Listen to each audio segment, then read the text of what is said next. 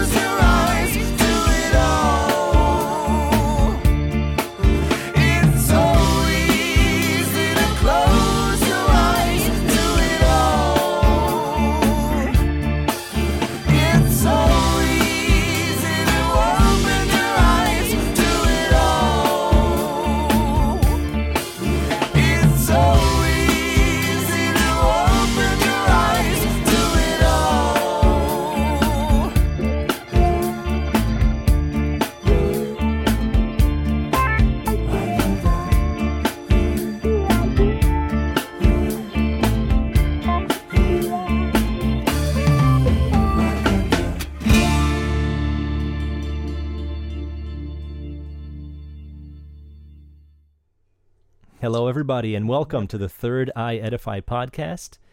I'm your host, George Mesa, as always, and with me today, I'm very excited to introduce you to not only a good friend of mine, but a, somebody who's been all over the world. He's a friend of everyone he meets, and he's traveled the world with his inspiring music and so much more, and I can't wait to let him tell you all about it.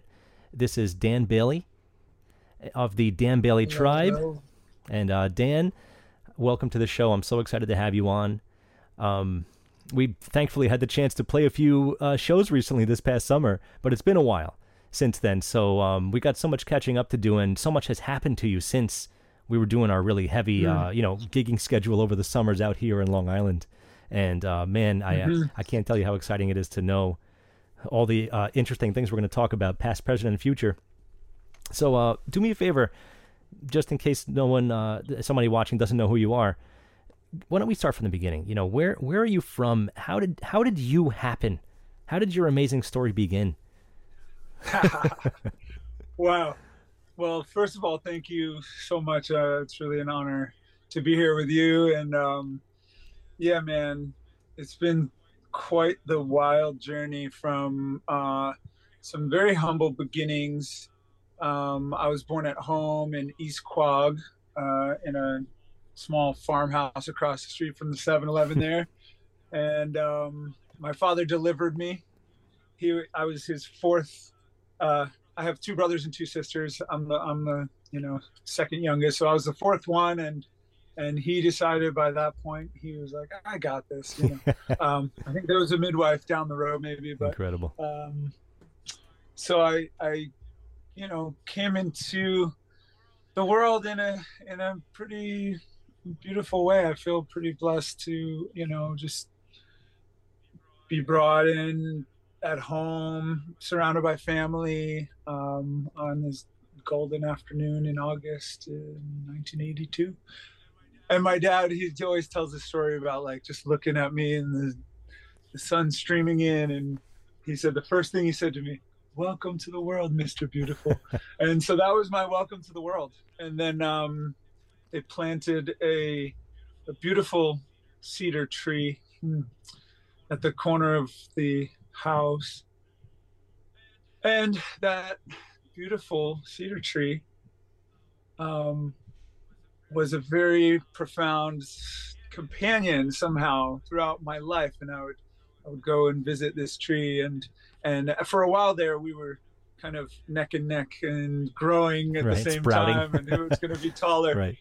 Um, I could have I could have been like a samurai and kept jumping over it um, as it grew, but I didn't. And anyway, it grew to be this massive, beautiful tree that that really meant so much to me. And um, yeah, sadly, I I went by there um, just recently, and uh, the new owners decided to cut it down. So now that tree is Oh, it was honestly a um, it was a pretty traumatic experience to go and see this this mm, dear old friend of mine that that was no more you know Sure. and um you know I, I have a couple of bundles of the cedar that i've collected and gave to some some of my close friends and i think i have like a few of the seeds but my placenta was planted under that tree and so there's something about it that feels like medicine for me um, Sure. and so anyhow um, that's a little bit of the story how i came to be No, that's a beautiful thing, and I, I want to quickly interject here that my um my last son, who was born about uh, ten months ago, he was born in our house as well. As a matter of fact, my you know my wife Nicole, she's a doula. We had midwife. We did the whole thing, and um, we encapsulated the placenta, and we turned it into. We had a salve. We had a, a ca- you know encapsulated. it. We had a salve of made of it also, but we didn't plant it underneath a tree. That's an incredible uh, a- thing to add there. And cedar is often a Yeah. top in some guitars, and you have some Martins. Are any of your guitars cedar tops by any chance? uh, we're looking at one actually Incredible. So, so there, I, you know, I kind of sensed that it was cedar, but it's hard to tell in the in the camera there. Incredible. There you go. That that that's amazing. All right, so, so so keep going. How did how did this how did you come to be from there?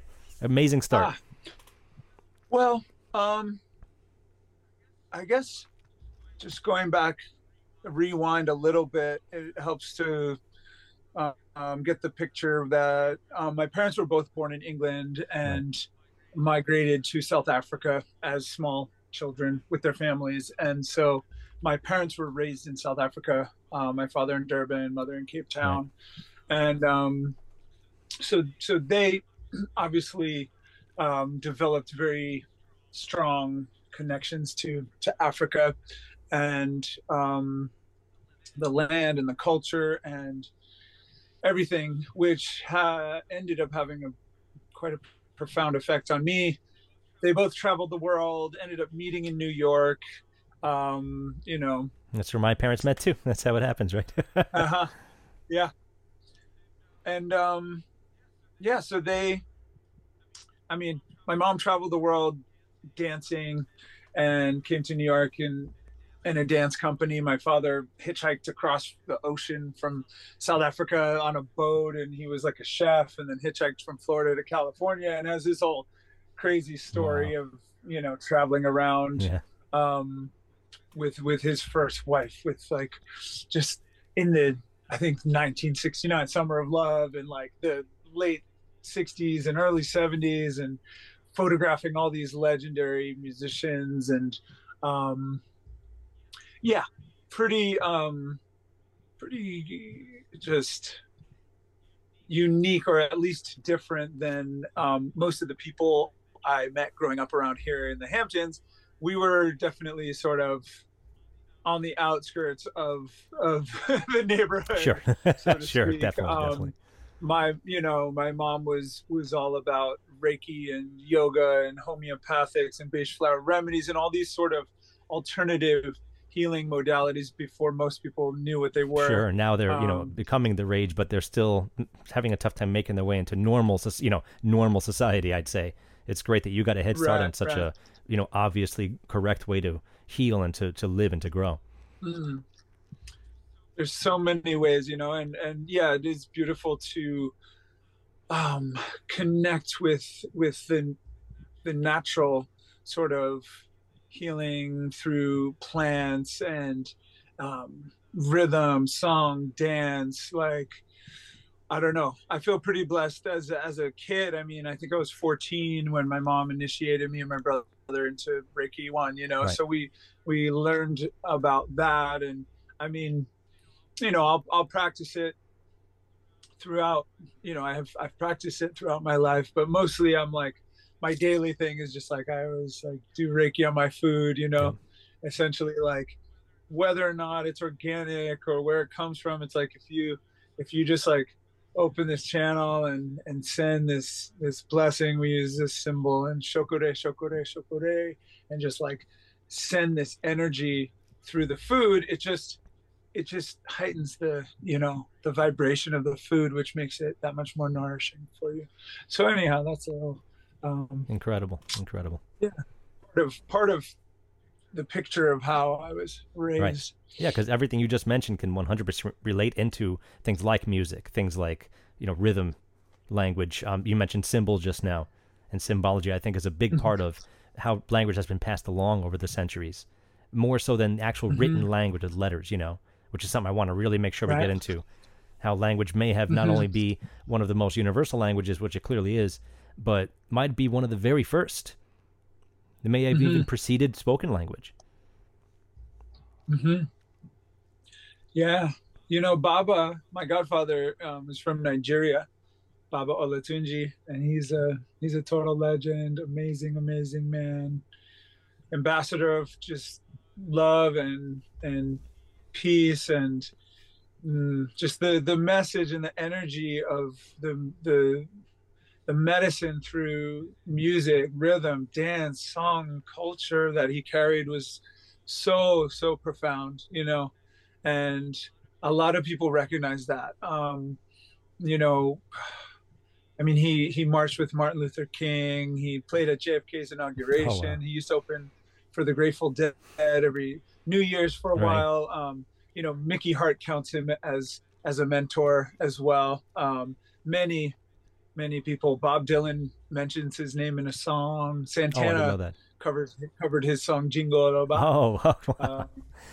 that's so- cool. so anyhow, Baba became a really important part of my life. Um, and and what he, you know, I never quite mastered it, but he had this like hand flute that he used to Mm, do. Really? And he told us that it was it was one of the first instruments. You know, of course, like clapping and body percussion and and vocalizations right. you know um along with this like mouth mouth flute Right. um yeah these are these are some of the the early sort of signs of of music and and rhythm and you know also as a form of communication For sure, and probably not in any book. I mean, it might be now, but I don't think he got it from a book, and I'm I'm sure his ancestors didn't. You know.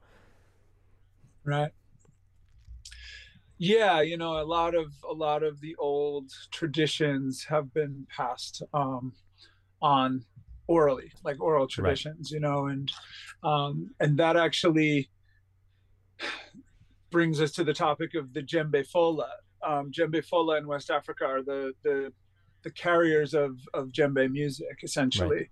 Um and this is for many many god knows how many millennia that the, um, that these these rhythms have been passed down you know from father to son and and Right. grandfather to grandson daughter you Yeah. know oh, definitely. definitely. um so yeah it's really beautiful um to just, just to be a part of this um this lineage and this process and and and in preserving this culture you know For sure. um, it's a it's a big something deal. actually I'd I say was, I was it's a big that? deal. I'd say a really big deal. Yeah. So this this kind of very naturally um, brings up something I was excited to discuss with you, um, just because I don't know how much we've talked about it, but um, essentially I I've gone through a lot of um, spiritual experiences recently, and part of that uh, shows up as like receiving i receive a lot of messages. I, I i'm able to sort of just i've gone through all these different processes and in order to uh, just just to develop a sense of um, listening and and to develop intuition and like listening to the the nudges that you hear and anyhow um, just to bring it back something that that i feel i've been asked to do and it feels i mean i just feel very kind of humbled by it and i'm not sure how to accomplish it yet um but there's there's something that i'm developing called drumbe and um this is the language of rhythm or a language of rhythm. Right. And the concept is essentially, you know, growing up, I learned uh, Baba's language for djembe, which is gundungodo Pata. Right. Right. And it's pretty simple. There's like those six words and three sounds bass, tone, slap on the Right. drum. And I got the inspiration to expand upon this language and to essentially develop words and ways to vocalize all of the parts of the rhythm, Right. not just the djembe part, and also many other sounds on the djembe, but also so the dundun, the bass parts, the shekere or hosho, Right. um, the bell. So so essentially I'm working on this new language and I have several I have many new words for like the dundun language and the different combinations of left and right and bass with the with the banjo or um, you know Wow. there's there's all these different combinations that you have to account for Right. because you know Sure. Sure. even just with two hands, you could be doing a number of, of different combinations. So there's all these new words that are coming um, that I'm developing this language in order to be able to um, vocalize the rhythms, which which is a huge part of how I teach and how Baba taught. Right. Um, he always would tell us, if you can say it, you can play it. So I say that all the time. I'm kind of taking that to like the nth degree. Right. Right. Right. This is this is the next level. yeah and and and developing this language for for djembe music but not just djembe music i wanted to just um yeah share the intention for drumbe as a much broader umbrella where i don't know i had this vision of of traveling to different parts of the world and going into west africa and like sitting with the master drummers and essentially documenting mm-hmm.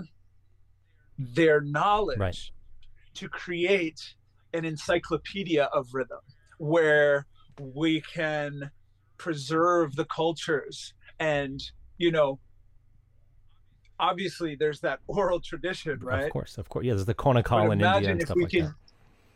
yes so so imagine just taking that and um you know being able to go into west africa and then also trace the origins and like how these rhythms then came to the caribbean and south america and evolved into in the different samba and the maracatu and the Junkanoo and like all these you know and essentially create like a map of a world map of rhythm Right. in conjunction with like an encyclopedia of like cultures and and how integral you know the the music the drum the dance the song the ceremony that um that aligns with each of these different cultures and how they've evolved over time um so so this, this is this is a bit of a you know it feels like still the tip of the iceberg but this is this is the essence of drumbe Amazing. And it, it's ethnomusicology at the same time.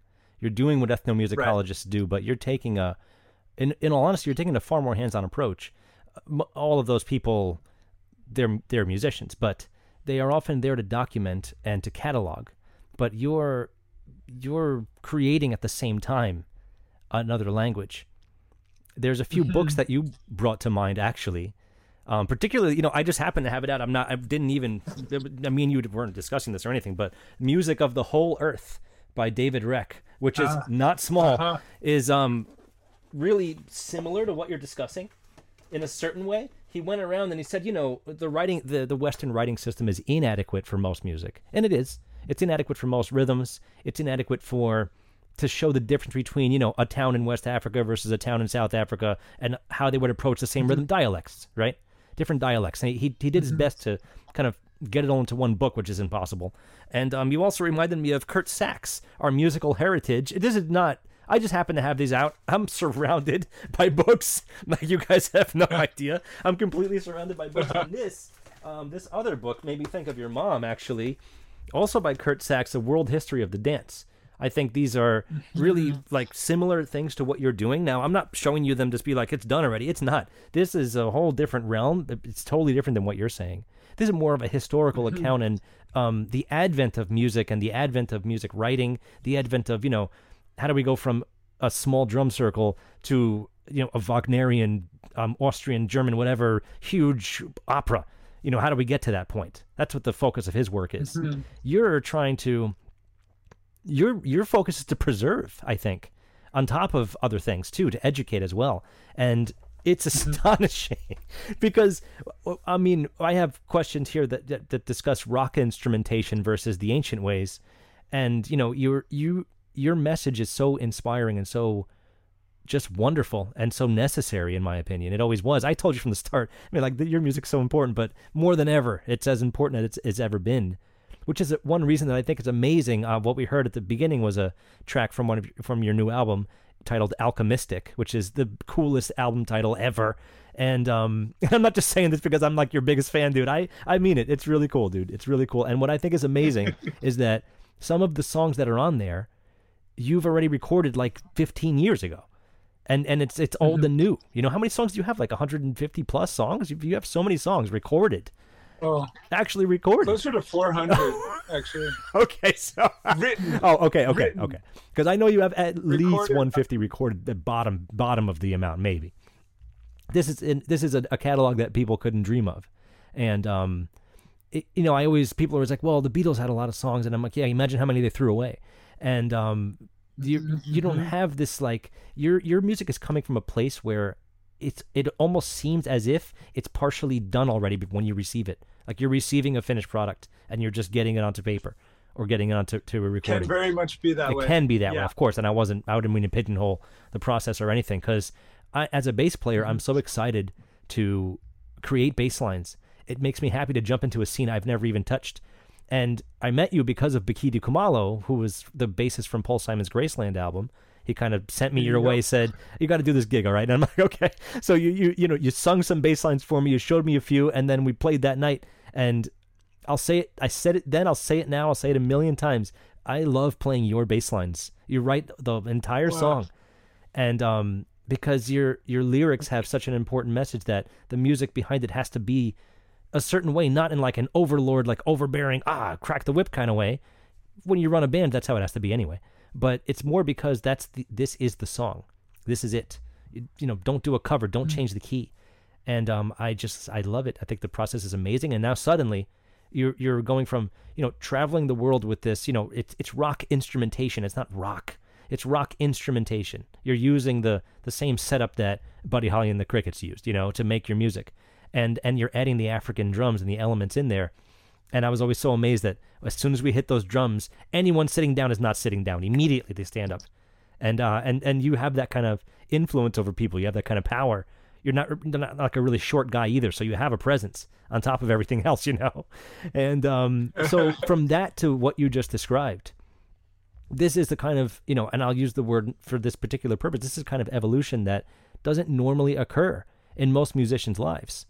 And um, you know, you're did you go to music college like I did? Uh, Um, no, but you have more musical training overall, in a certain respect.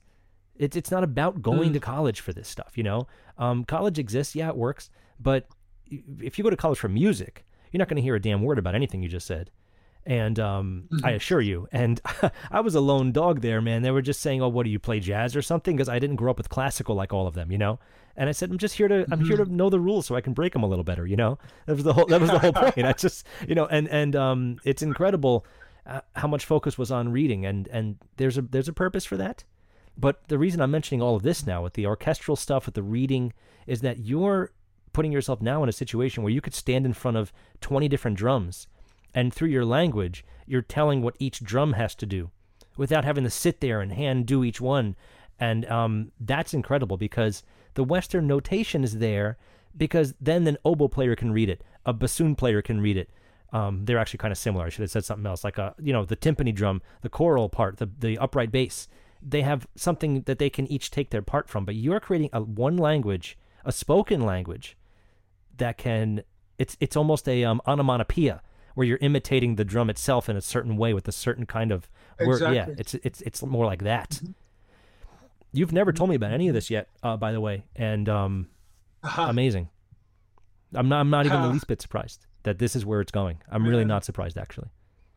It's incredible, dude. Well, I really appreciate you you saying all of that. Um, and a huge, I mean, I just feel really, man, when we when we make music, there's like something really special, you know. agree. And I I was so stoked to reconnect in that way this summer and just like man i don't know i don't know how else to put it but but when when when you're there on the bass i just feel so free and i can like i just i know that i know that like the foundation that needs to be there is is fully supporting me to just like it really opens up um a lot of freedom in in my expression and my performance so i just want to say i really appreciate you for that and Thank you so much. um and yeah man i mean shoot you're just you're just a you're a phenom the, I yeah appreciate it. the, the sound the tone the the you know the the care that that you approach your craft with is um really really inspiring and and and you've you've really inspired me um to you know just to to to grow and push myself and and and just like step up my game like ever since ever since we met so thank you wow. you know Thank you. thank you for for that inspiration Incredible. What an honor. I'm, And, I'm very um, honored. Thank you very much.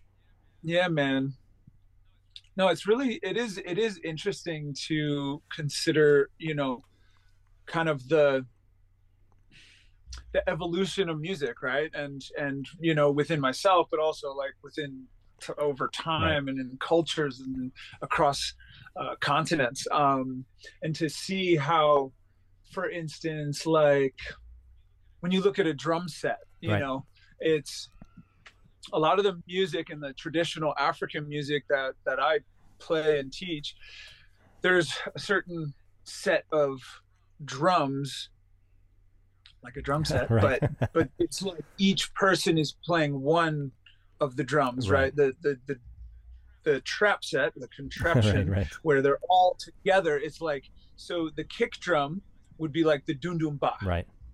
which is like the big bass drum, right? And then the toms that would probably equate to like the sangba and the kinkini. The kinkini being the little one, the little bass Right. drum, and the sangba being the middle Right. one.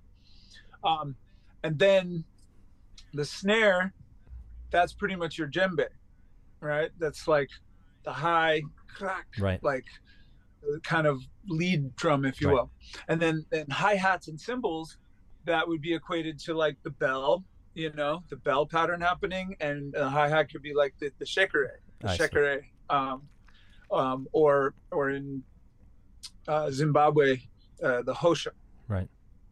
Um, so it's really I don't know. It's just interesting to see how you can um, translate and, and and we've played around with with that, you know, and translating these ancient rhythms onto a drum set. Um, and and that's a lot of what we do when we go from a song into a drum break and Uh, then we're kind of like evolving it back into this like tribal ancient primal rhythm Right. and as you said before that is what just strikes a chord in people that like they didn't even know it's very existed true. sometimes Very true. like some of these you know some people just like they're just like hear the drum and it's just like this awakening like oh that, Right, yeah like i i know that i recognize that like Yep. that that moves me you know there there is something really um deep and beautiful about about these these drums so Right, and no words. Reminder: Yeah, there's no words involved in any of that conversation that you just spoke of,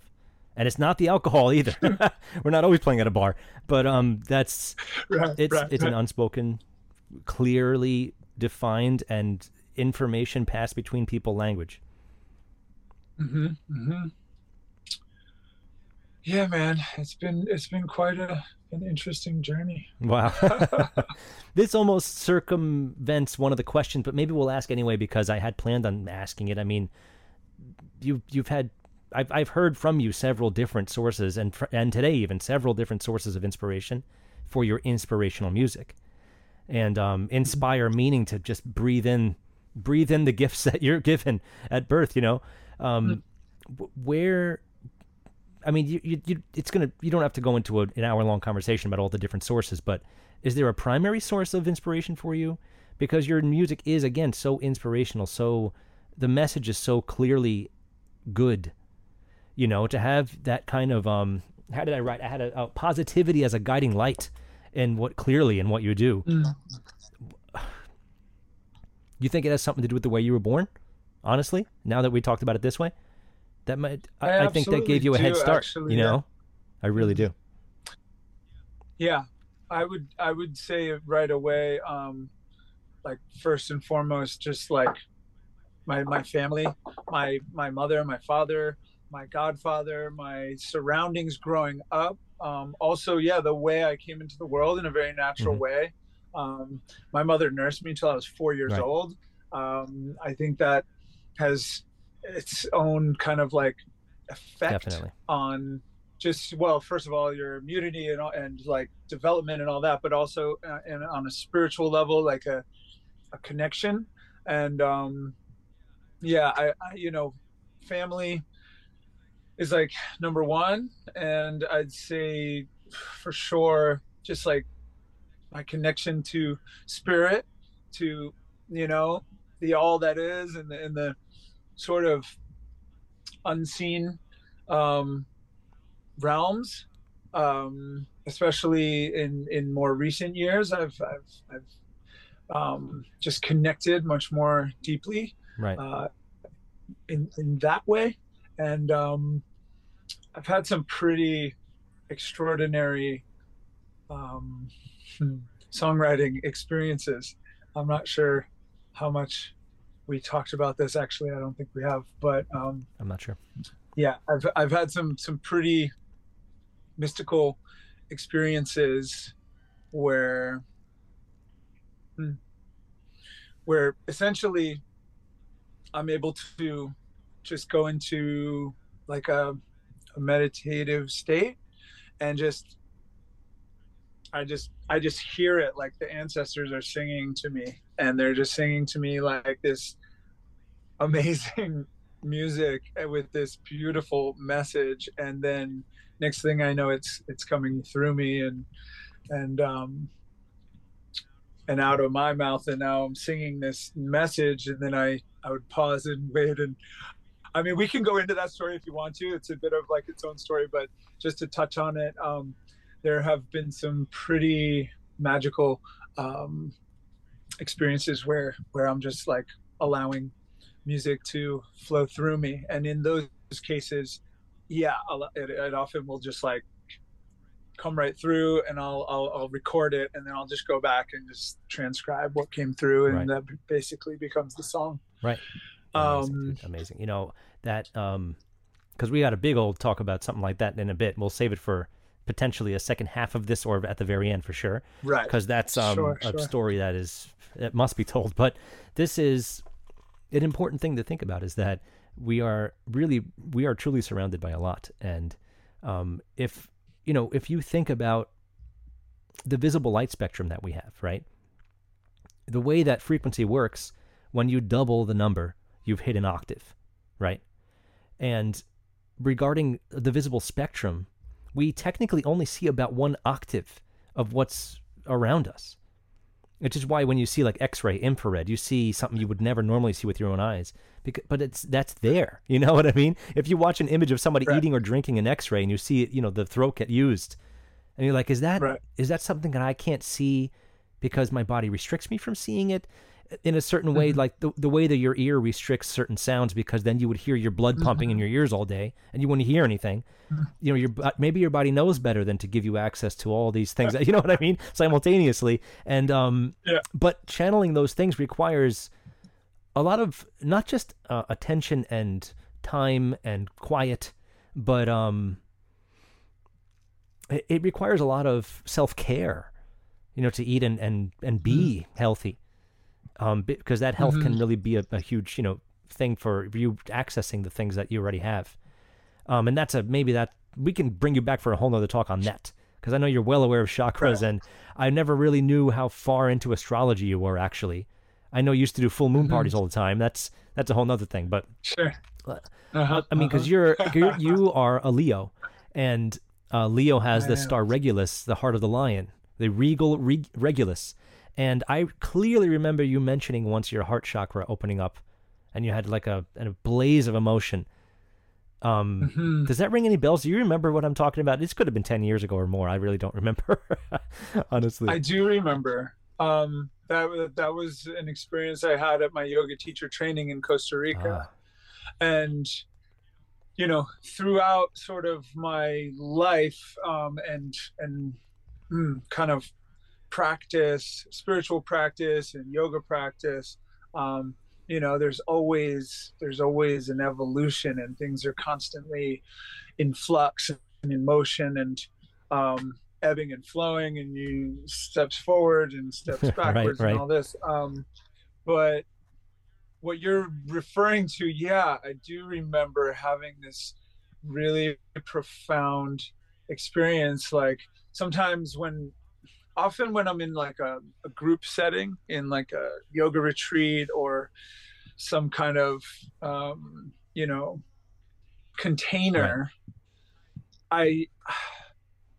I've had I've had several um, very profound experiences in these in these containers um, where, for instance, in that yoga teacher training, yeah, that was it was a long time ago, but I, I do remember just having this like it usually ha- ha- happens after like several sessions, and then when I come into a shavasana, and then just like something happens right. and something opens um and in that case it there was a yeah very um visceral sense feeling of like my heart chakra opening which you know i i had the sense that i was kind of like in my third chakra my solar Right. plexus and like the sun the identity the ego the you know i mean many of us here in the in the planet we're in like a 3d planet uh, that's a lot of kind of where we're at as a collective as well.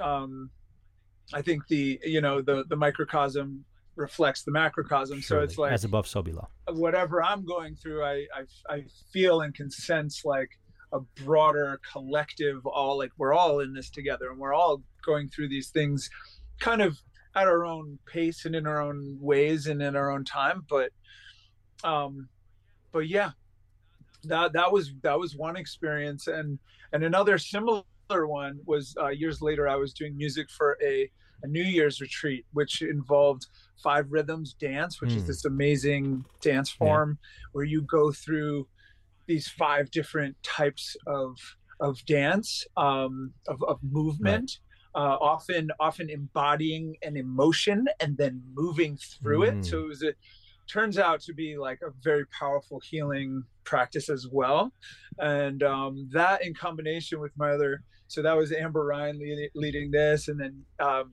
kevin courtney this amazing brother was uh, leading us through these beautiful yoga practices and also incorporating qigong. Ah, and we had these beautiful experiences. I remember like like just encapsulating like all my loved ones in, in this these like violet bubble and just like re- releasing them and watching them float off into the wow. into the universe and just like like letting go of you know attachments and just forgiving them and and forgiving myself for anything between us and and you know just like having this really um pretty profound healing and then and then also um doing the same practice with with any people who you you know butt heads Right. with or have some kind of uh trigger or negative experience right um and often these experiences with um you know people who challenge us are often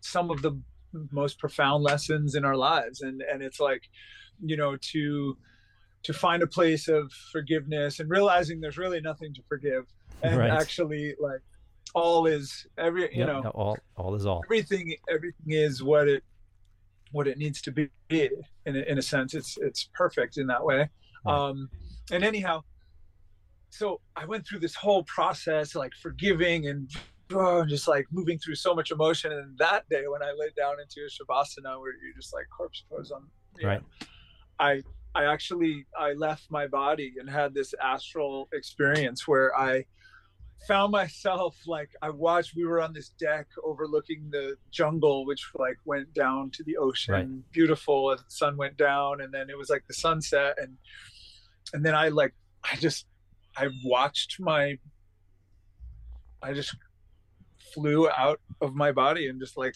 my consciousness just like went out Incredible, man. into the stars and i found and i found myself in this um place i suppose i could you know, i don't know how else to describe it but it was i was essentially i found myself in a place where where i was at the intersection of time and space and and time and space were were almost like these physical um ley lines or so, Wow. or something and creating these like windows into all these different like timelines I, it's a little hard Well, to put words on this is of where- these, these types of experiences This is just we were talking about how you know certain languages are the words are kind of diminishing almost. You know, you need more of a Right. symbolic or just personal experience in general. And um, these are the kinds of things that I'm sure a song can come from too. You know, where the it doesn't have to be that you sit down on a guitar or a piano or whatever, and then oh, I got a song, let's do this. You know, a lot of times when bands Mhm. only do that and then never evolve, uh, the fifth album sounds like the fourth album. You know, and that's just kind of the way it is. It's not Mhm. anything good or bad. Do your thing, you know, but Mhm. you doesn't things don't move along unless you do as a person and um it must be you know and you are in you don't you don't always perform the same songs that you used to. That's cool. You're not like doing the the stuff you maybe wrote when you were much younger that you don't feel the same way about anymore. And that's unless you do of course. Something like a song uh easy to close your eyes. That song will never age in my opinion. And you must feel similarly at least about it the way you did when you wrote it you know um, and fa- uh, fasting is something I wanted to ask you about. I know you fast often, and I know that I remember specifically when I met you, you had done something like a ten day fast, and you wrote a song each day or something, right? Am I remembering that correctly? Yeah. Because we're going on Yeah. old old memories now. Um, so that's did you go into it with the intention of I'm going to fast and I'm going to write a song every day and see what happens, or did it just happen because it had to? you know yeah no actually i did set that intention wow, um incredible! I decided to uh, give this this this fast a try. It's kind of um, they call it the master cleanse, and it's like spicy maple lemonade, and um, you know it's it's become somewhat popular um, over the years. We're talking maybe 15 years ago now, or something like maybe. this, when I first did it. And um, yeah, the first time I did, I did 10 days, and, and um, and I decided I was like, I'm gonna write a song each day and record it and just post it up on Right. YouTube, and that's what I Right. did. And I and I and I made ten songs, and actually, "Easy to Close Your Eyes" was one. Oh, okay. wow. Yeah. Well, that's an know, inspired so tune, that's man. That wasn't just a uh, quick little. That was that's something. That's something, man. Yeah, yeah. I mean, and and honestly, yeah, that fast. I I then I would do it about once every change of Right. season at Right. first. So then I would I would do it at the change of season. So I did it like four times. I think the first year. Um, and then I think by the second year, I started just doing it like twice a year, once like in the spring, once in the fall, something like that. Um, and then I, I, you know, I kept it going. I, I don't know how many. I lost track. I've probably done it a dozen times Right. or so. Um, The master cleanse, you mean specifically? and the, specifically the master right. cleanse yeah yeah and i found i found actually you know energetically and and sort of um just spiritually it it it opened up so much space um where i mean i am a fiery individual and i i it takes a lot of fuel to like keep my energy Right, up you right, know right. and so like a lot of my life uh, does evolve around around food and eating and what's you know I see. i'm sitting here drinking my matcha as we speak, you right, right. Um, so so to kind of like yeah take that out of the equation it certainly opens up a whole lot of time and space sure. where where you can you know just meditate reflect like my I, I remember my yoga practice becoming very focused and Mm. strong and um just being like eventually after the first few days the first few days can be a little like whoo and day three Sure. usually is kind of a hump and once you get over that then you kind of get this like burst of energy and day like four to ten can be like super high energy, even like more than usual. Incredible. Um, and yeah, I've- I, I did find a lot of inspiration through through that, and just like resetting. It's a beautiful reset of your your system. Gives your uh, digestive tract a whole like time to kind of recalibrate and and take a rest. So yeah, I've, I, I had personally a really um, positive experience with with that. That's incredible, man. And then speaking of the word inspire as to breathe in, there are some that say there have been people that are breatharians and don't need to eat. They take breath as everything they need. I'm sure it takes a lot of training, but who knows, man? If you eat way Yeah. less than the average person, you probably will your body will probably survive longer. It seems to be the equation that makes sense. I don't know. But, you know, if you don't put. Right, that much work right. on your body every day, um, that could really lead to a much longer life and, and many other things. And that's a whole, we could, and there's a lot. no, go ahead, go ahead. I'm saying we could there's a talk about this for 20 hours, you know? from- yeah, yeah. Um, yeah, even just just on that note, like in the air, there's a lot of like pollen and different like things that are that are floating that actually can can nourish your Right. your body um, if you breathe the right way, uh, right? If you breathe the right way. when you're tuned to Right. it. Right, right. Right, right. Yeah, wow. Incredible, man. so, you know, man. I it's funny how little we've really discussed like the uh the world traveling musician that you are as far as you bringing your music to other people and um you know the music speaks for itself first of all i mean that's that's first of all no matter what but um there's there's certain things i have questions about as far as you having been to so many different continents uh, particularly australia um you were pretty much like stranded in hawaii for a while right how long were you in hawaii for you were there for a few years right Well, I've I've um I've actually made Kauai my my home now as far as uh, my winter home. wow I'm you know born and raised out Yeah. here east Yeah. end of Long Island, and um, I do come here in the summers uh, to play music and and see my family and everything. But but in the winters, the past several years, I've been calling Kauai home, and and when that actually like the day I chose to move to Kauai, I actually moved my flight one Right. day just to get in before the lockdown. So Oh. it was it was 2020. So the uh, Um, Mar- I wanna March say it was fifteenth or something. 31st March 31st, 2020. I, th- I think the lockdown started on April 1st there on Kauai. Oh, okay. I And. In- um, in, Hawaii. Yeah. So so I so I flew in there, and I mean Kauai is already a pretty quiet island, but now there was like no tourism, and Wow. and I lived in this little jungalow down by the beach, and actually that's where I, I mixed a lot of uh, the Oh, the record album? Alchemistic. wow. Yeah, so I had that there with me, and I was I was basically just like mixing that. I would go surfing, do my yoga, you know, Right. Have a smoothie, and I was just in this like beautiful flow. Incredible. And, and luckily in Hawaii during the pandemic, uh, surfing is considered uh, essential. Wow. So they never they never stop people from going I did surfing. not hear about that. Um, That's amazing, yeah. dude. So so we were allowed, you know, we were we were able. They did have a curfew. I think it was like 10 All right, fair- PM, fair enough, Other fair than enough. that, yeah. Other than that, it was like, it was. I I don't know. I feel like it was a pretty magical moment on that island where it's often inundated with tourism and traffic and stuff like this, and it was just so.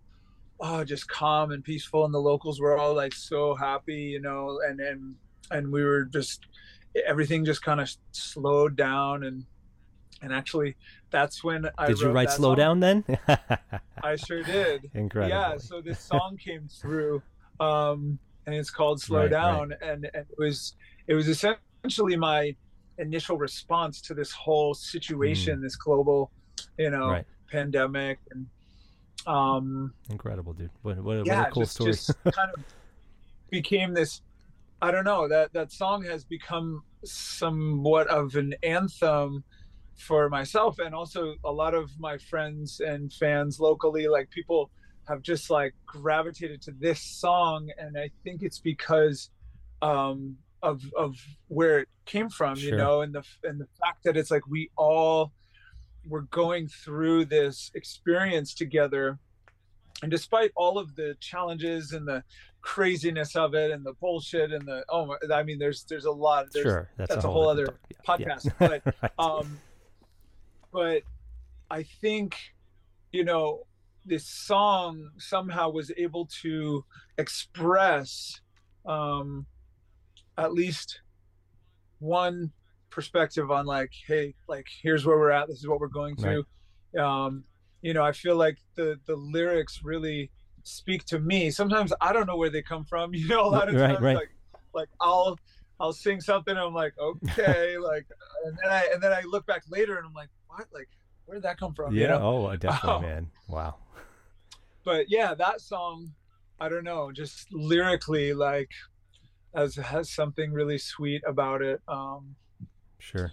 Sure. Put uh, put your family then- first. Isn't that part of the song? Yeah. That's like Yeah, not a, you know over anything else, but the way that it's there, it's placed so Oh, well, and it's it's nice. Yeah. You're right. put your feet on the earth and take the time you deserve and remember what you're worth and yeah, slow down and That's- that's just tune into your heart and let her gently guide you right. to you know find your place and like what is it here we're here to do um Right. you know i feel like like the whole lockdown and like when everything kind of like stopped a lot of people had been sort of on the you know just on the The the- treadmill. treadmill the, Yeah. the, the hamster, the hamster wheel, wheel. Yeah. Yeah. you know just kind of like going through the motions and not really necessarily like knowing why and just kind of like caught in this in this loop of doing some job they don't even really believe Right. in but they just think they have to so that they can you know pay for the car to get them to the job that they don't believe in so they can find Yeah, I don't know, yeah, it's no, like I this agree. loop kind of this endless loop and and a lot what happened i don't know at least one of the beautiful um side effects of this whole thing that i witnessed was a lot of people just stepping off of that treadmill stepping outside of that cage and and and having a moment to stop and say wait a minute what am i really here to do Right. like why did i really come to planet earth at this Right. time you know this is a really special time to be alive it, It really is. is. and something that i've um tuned in with recently is just that like only brave souls decide to incarnate here you know like this is Yeah. a it's a it's a very challenging school It is. um you know it's like we're oh my god it's so funny i just um i just saw saw this uh interview with jim Yeah. carrey and and he's amazing he's like and i i totally resonate with this he was like you know i used to be what did he say I used to be a guy having an experience of the world and the universe. And he's like, and now I feel like I am the universe having be- an experience of being a guy, you know, like, yeah. like it, it turns around where, Right. um, you know, you realize that, that we're spiritual beings having a human experience, you know? yes, yes, and that's uh, uh, once again another, maybe not another topic for another day, but I think that's going to lead into kind of where we're to end with, um, as far as a, a most recent experience you had, which is just too too amazing for words, and um, I guess let's let's let's make it a two part. We'll we'll take like a little quick break. We'll come back. We'll record one last segment where you go into detail about what you have recently experienced. This incredible drum that just found its way to you, and and so many other things better. too again too amazing for words. Everything we've discussed already has been above and beyond, man. What an incredible thing! Mm-hmm. And I was born in '82, also, as you already know. So we're both we're both the ripe age of 40, and that's some would say you're already halfway there. Like I don't even think we're a quarter of the way there. We've got so much left, and you're clearly only starting this new path. It's amazing, it really is. You know what? I I, I had I had one I had two more questions left, and maybe I'll ask them right now because they, they they'll be quick. They'll make them quick because I'm really curious, and I think the audience would like to know too. Now, whether they just met you now or not. Um, do you have any? This isn't the question I was thinking that they want to know. Do you have any tattoos? I never really. I don't remember. I do you do not, right? yeah, and neither do. I, by the way. Just by chance, I never just, I just never did it. My skin's all flexible, as you know, and I, which just keeps me bendy, and I, I figured I would maybe, maybe be bad for my skin. I don't know. Um, but my wife has the most incredible tattoos, and she has her whole arm is done with all the birth flowers of the family. It's just amazing. The reason I'm asking about tattoos, not because I think the crowd's curious if you have tattoos, but you've been to Hawaii, you've been to South America, you've been to Australia. There's some pretty serious tattoo culture in Hawaii and Australia, if I'm not mistaken. And I'm, I don't Mhm. just mean Yeah. the guys who throw burning knives and cut their arms a lot and then cover them with tattoos, but what is the consensus about the way Americans use tattoos? The ones that just get the tribal tattoo and don't even don't even research it first, or some Japanese character that even if it's a little line is off, it means a whole different thing. Is there talk? Is that ever mentioned? Is there? Did you ever get a sense of? I'm I'm so curious. You know, you having been to these places that really, you know, tattoos are a big deal. hmm Well, I think, um, you know, as CeeLo put it, what I believe within, I engrave it in my skin. I think that I think it's a beautiful thing to, um, you know, see your your body is your temple, and and it's your you are your own masterpiece in the making. You know, and and how you so choose to to decorate yourself, you know, stylistically or you know Right. piercings tattoos what you're gonna wear and you know anything like this um and and specifically with tattoos i mean it is an interesting question that that you you, you brought up Yeah. because i don't have any yet but i i've already have about seven that i that i've been considering right. right. you know and literally um actually we're looking at what this right here this symbol Oh, make, get it. Uh, I don't. I have it Um, cut off a bit. But you want to get it a little closer where where the guitar would be? Let's say. yeah Right. This is now. Would you say that this is the Dan Bailey tribe symbol? What do you, what would you say about this amazing symbol, man? Which I just love. so um i guess part of why this is coming up as far as the tattoos this this will probably be the first tattoo that i get um and so the way this came into my life i was um i was on my trip around the world i was 19 years Right. old uh, we didn't talk much about that but That's that's, all a bit of a a long old story Right. um but I, I I was traveling across Africa in this big four wheel drive truck, and and I hardly remember doing it, but I had just jot, I jotted this symbol down in on the back of a scrap of paper Right. or something, and then I I I rediscovered it like I don't know a year or two later or something like way later, and I had forgotten I had done it, and then I saw it, and I'm like, whoa, I don't know, I just like something struck me about Yeah. it, and I and I just I just felt drawn to to draw it more and so i i so i've been drawing this symbol essentially ever since and um and it represents a lot of things i call it soluna So Luna. as right. yeah like the sun Right. and the moon um as you can see it it has this like this feminine like a wave so this is like representing the water Right. or the feminine aspect um also could could be seen as a womb Right. and then this this lower part is like the masculine the sun this is like the sunshine and I see. and these are like the rays of the Right. sun um or it could be seen as like sperm Sure, sure. like, Because it, entering an egg and here's the womb right so so this is like it has like i said it has a lot of depth of meaning for myself i feel like people can find their own meaning in it sure. um, but for for me, it has this element of balancing the masculine and the feminine, and the fire and the water. Wow. And I've also come more recently to understand that it, it represents all of the elements, Amazing. not just fire and water, but it it focuses on on sure, that. sure. No, that that it is. So, it's deep, man. um, it's very cool. It's very deep and and i i woke up out of a dream one day and and had this vision of it uh in the aboriginal style like the dot paintings. Oh yeah, yeah, yeah. and and that's that's what led to this uh this version Very you know where where it's done with with all the dots Right. No, that's that's great, man. I love it. I love it, dude. I really do. um, all right. So, what was my final question? I guess we'll leave it with the real light one here. Um, what is? I've never been there, but I have a feeling. Again, you've been to pretty much every continent. What is the night sky like in Hawaii? In Hawaii, I should say. Is it Mm. completely different?